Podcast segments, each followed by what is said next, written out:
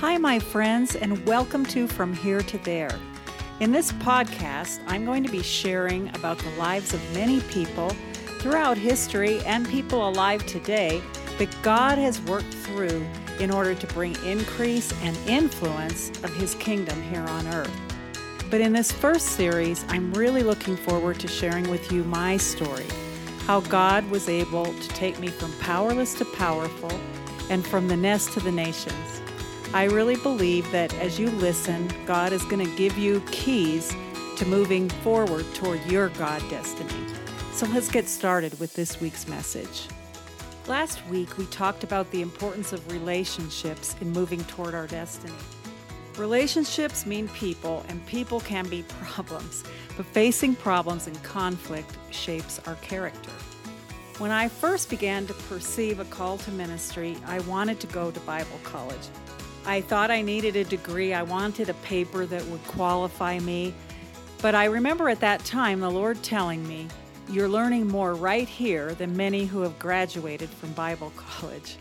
I was privileged in my past to be able to be personally mentored by my pastor. And what the Lord was saying is that I was learning more in practical life experience than I could learn merely in book learning or even Bible study at a Bible college. Not to say Bible college is wrong, but for me at that time, I was in the right place to get to the next level of my ministry. So there's on the job leadership training in the local church, and that's why we encourage so many people to get involved in your local church. God has leadership for everybody in some area of life.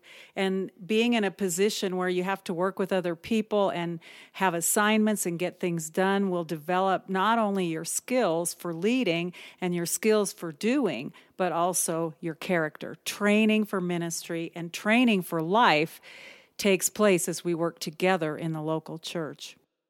My pastor paul chase has this saying that means a lot to me. He says, Honor those who have gone before you, celebrate those who are running alongside of you, and encourage those who are coming behind you. To be healthy in all areas of our life, we should have people that we're following or people that we look up to.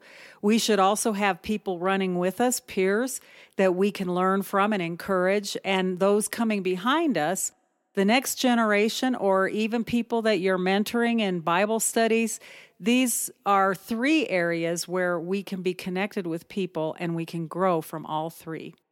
So it's good if we have someone that we are following.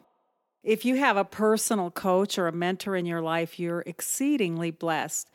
On the mission field, I've met lots of missionaries that really had no one to train them personally. Yes, they might have gone to mission school or Bible college, but you can really learn from a person who is with you day by day, who's willing to confront you, who's willing to disciple you, to take you alongside with them and teach you. If you don't have someone like that in your life, believe God for it. And you can even sometimes have a historical mentor. Now, this is not someone that can speak into your life personally, but it is someone whose life you can follow.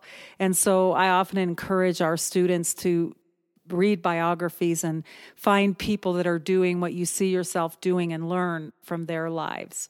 In the kingdom, we're not usually qualified to lead unless we've learned to follow.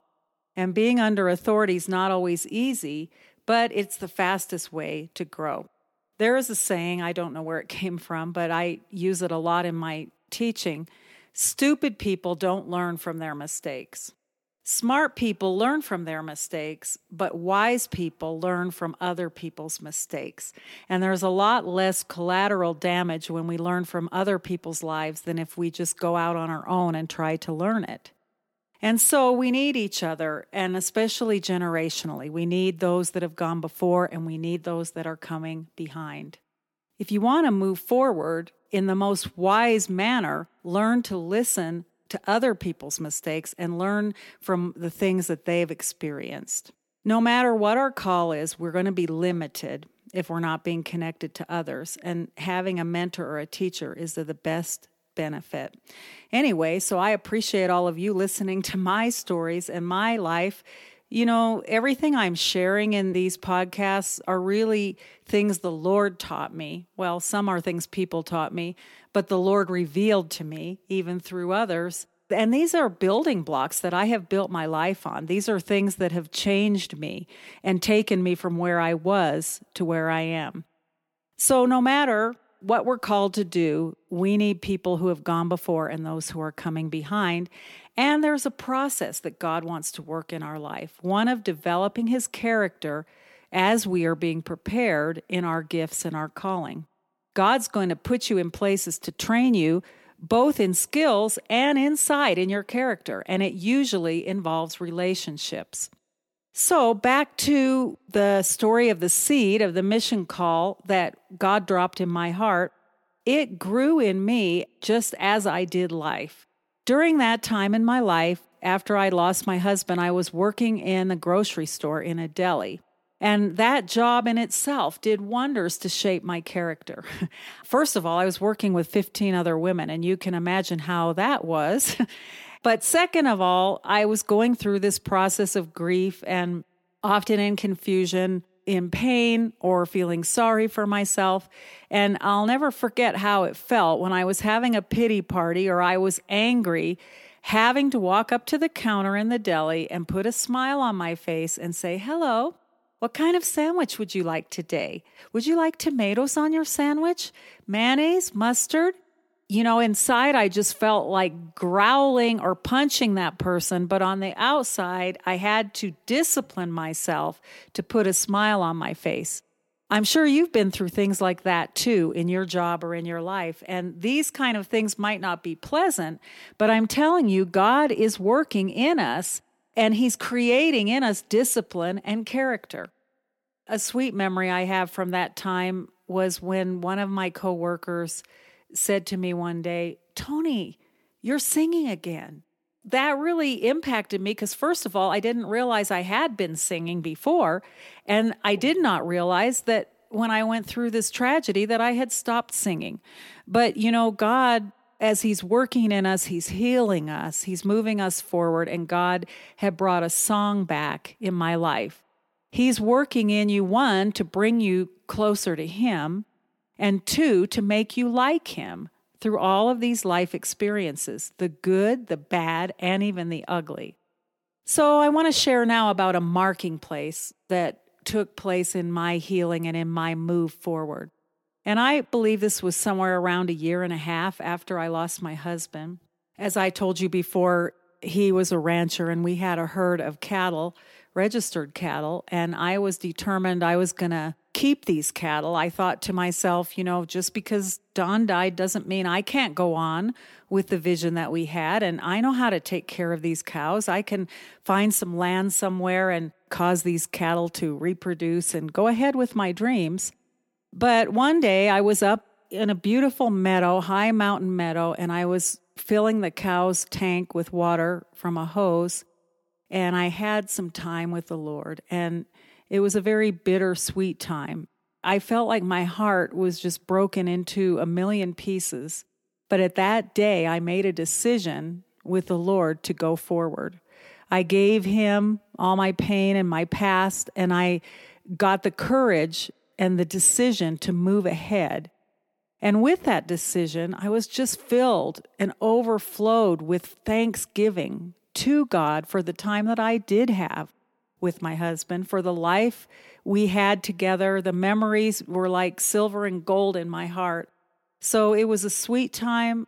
It was a painful time, but it was a marking place when I was ready to move forward.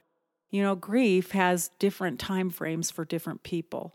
And that's something we really have to understand when we're dealing with a person who's had a loss.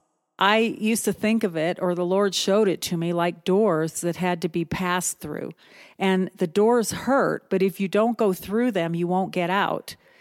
This is a scripture that God spoke to me at that time. It's Second Corinthians 7 10 in the Amplified.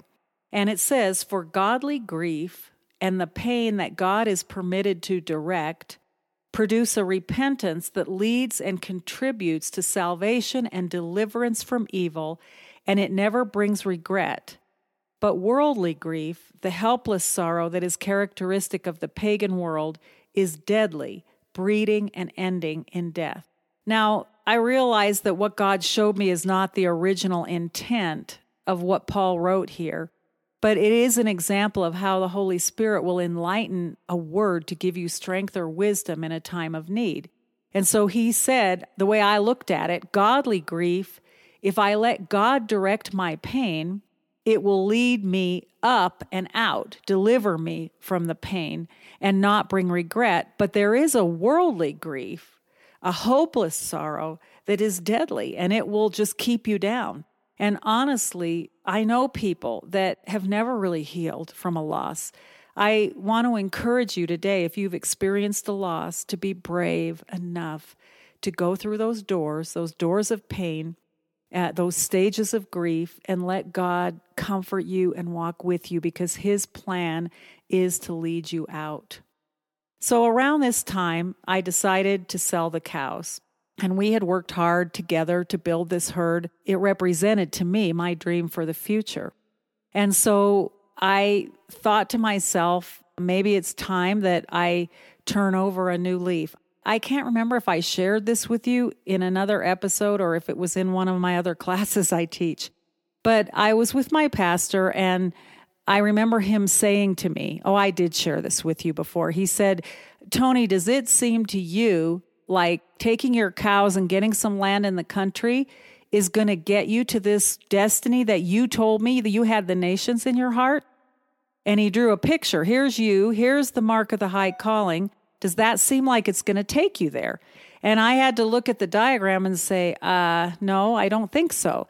And at that point in time, I said, Do you think then I should sell my cows and maybe I could take the money and go on this integrity worship cruise that's been advertised?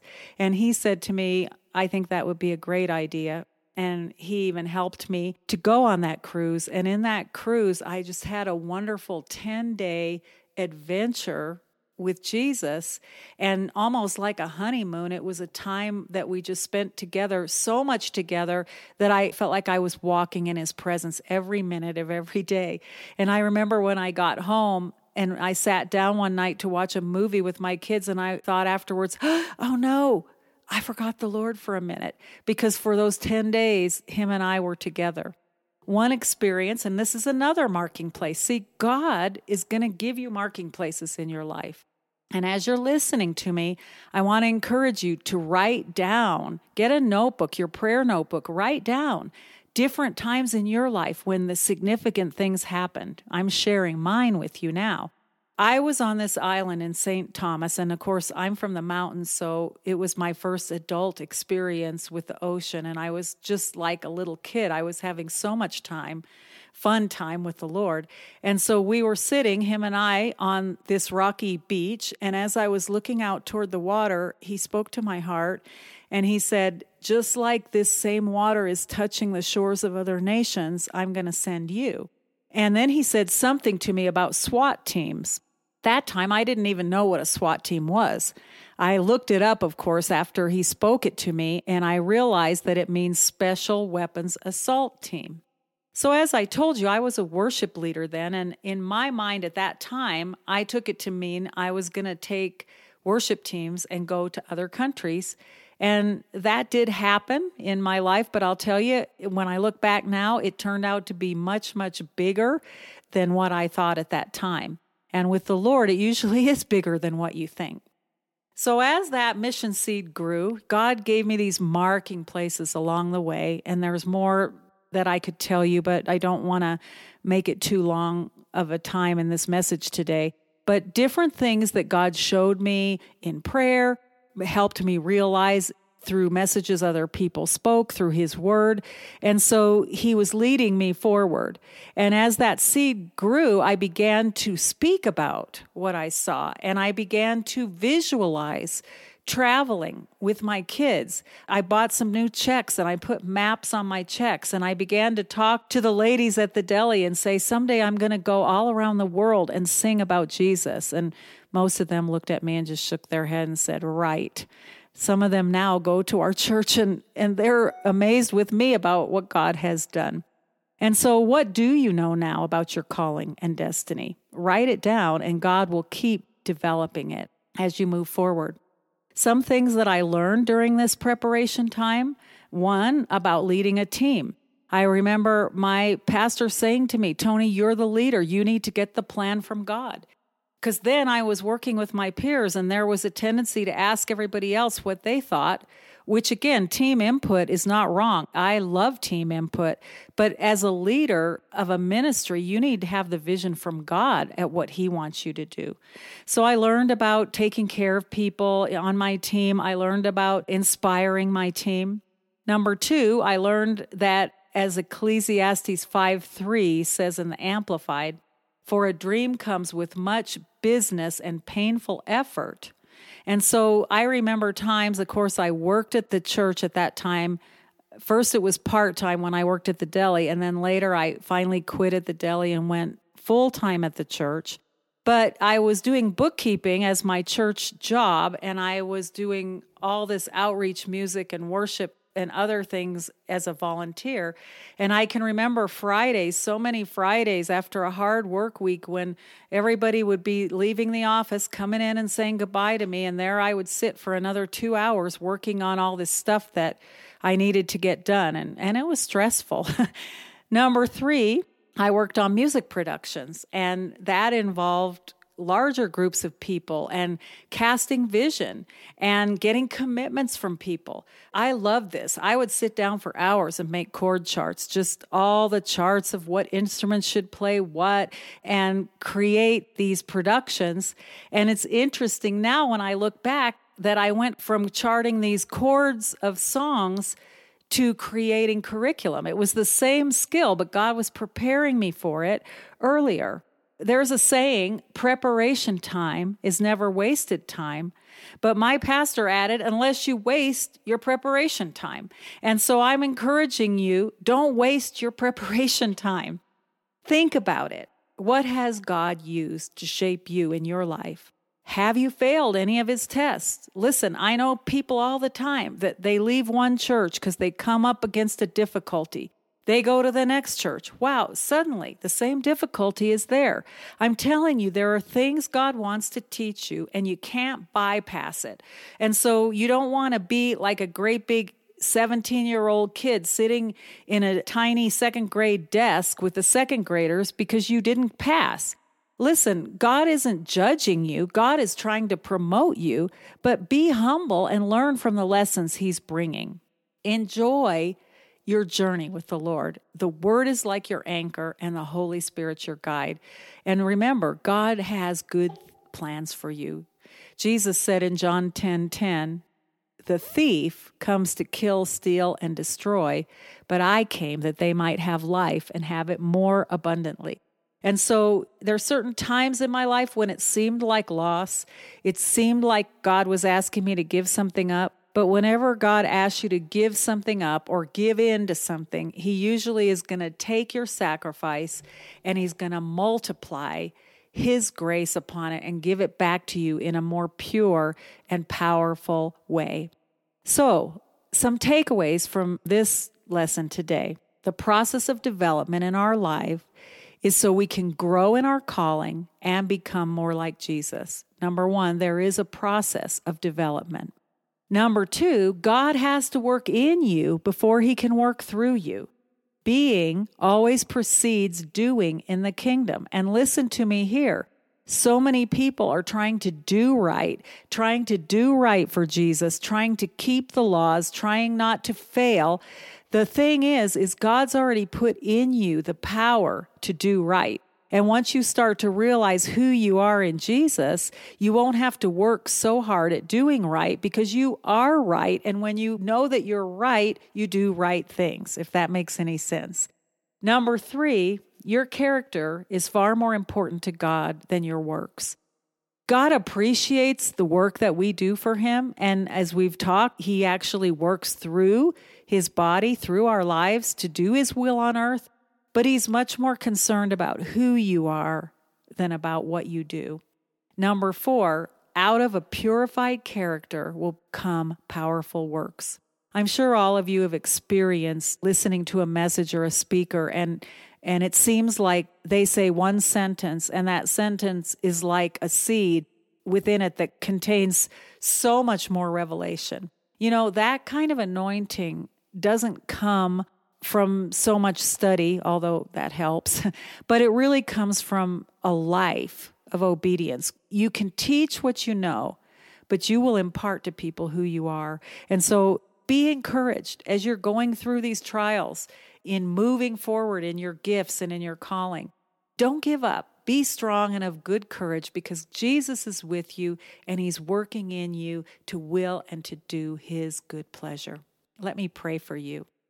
Father, I just thank you. I thank you and I praise you for all of the people that you've brought in my life, for all of the difficult times. Now, as I lift them up to you, they seem like just a fragrance. And I thank you, Lord, that you're working in my friends just the same way. Some of you them are in difficult circumstances. I thank you, Jesus. You are the comforter. You said you would never ever leave us or forsake us. I thank you, Holy Spirit, that they are your sheep and they hear your voice.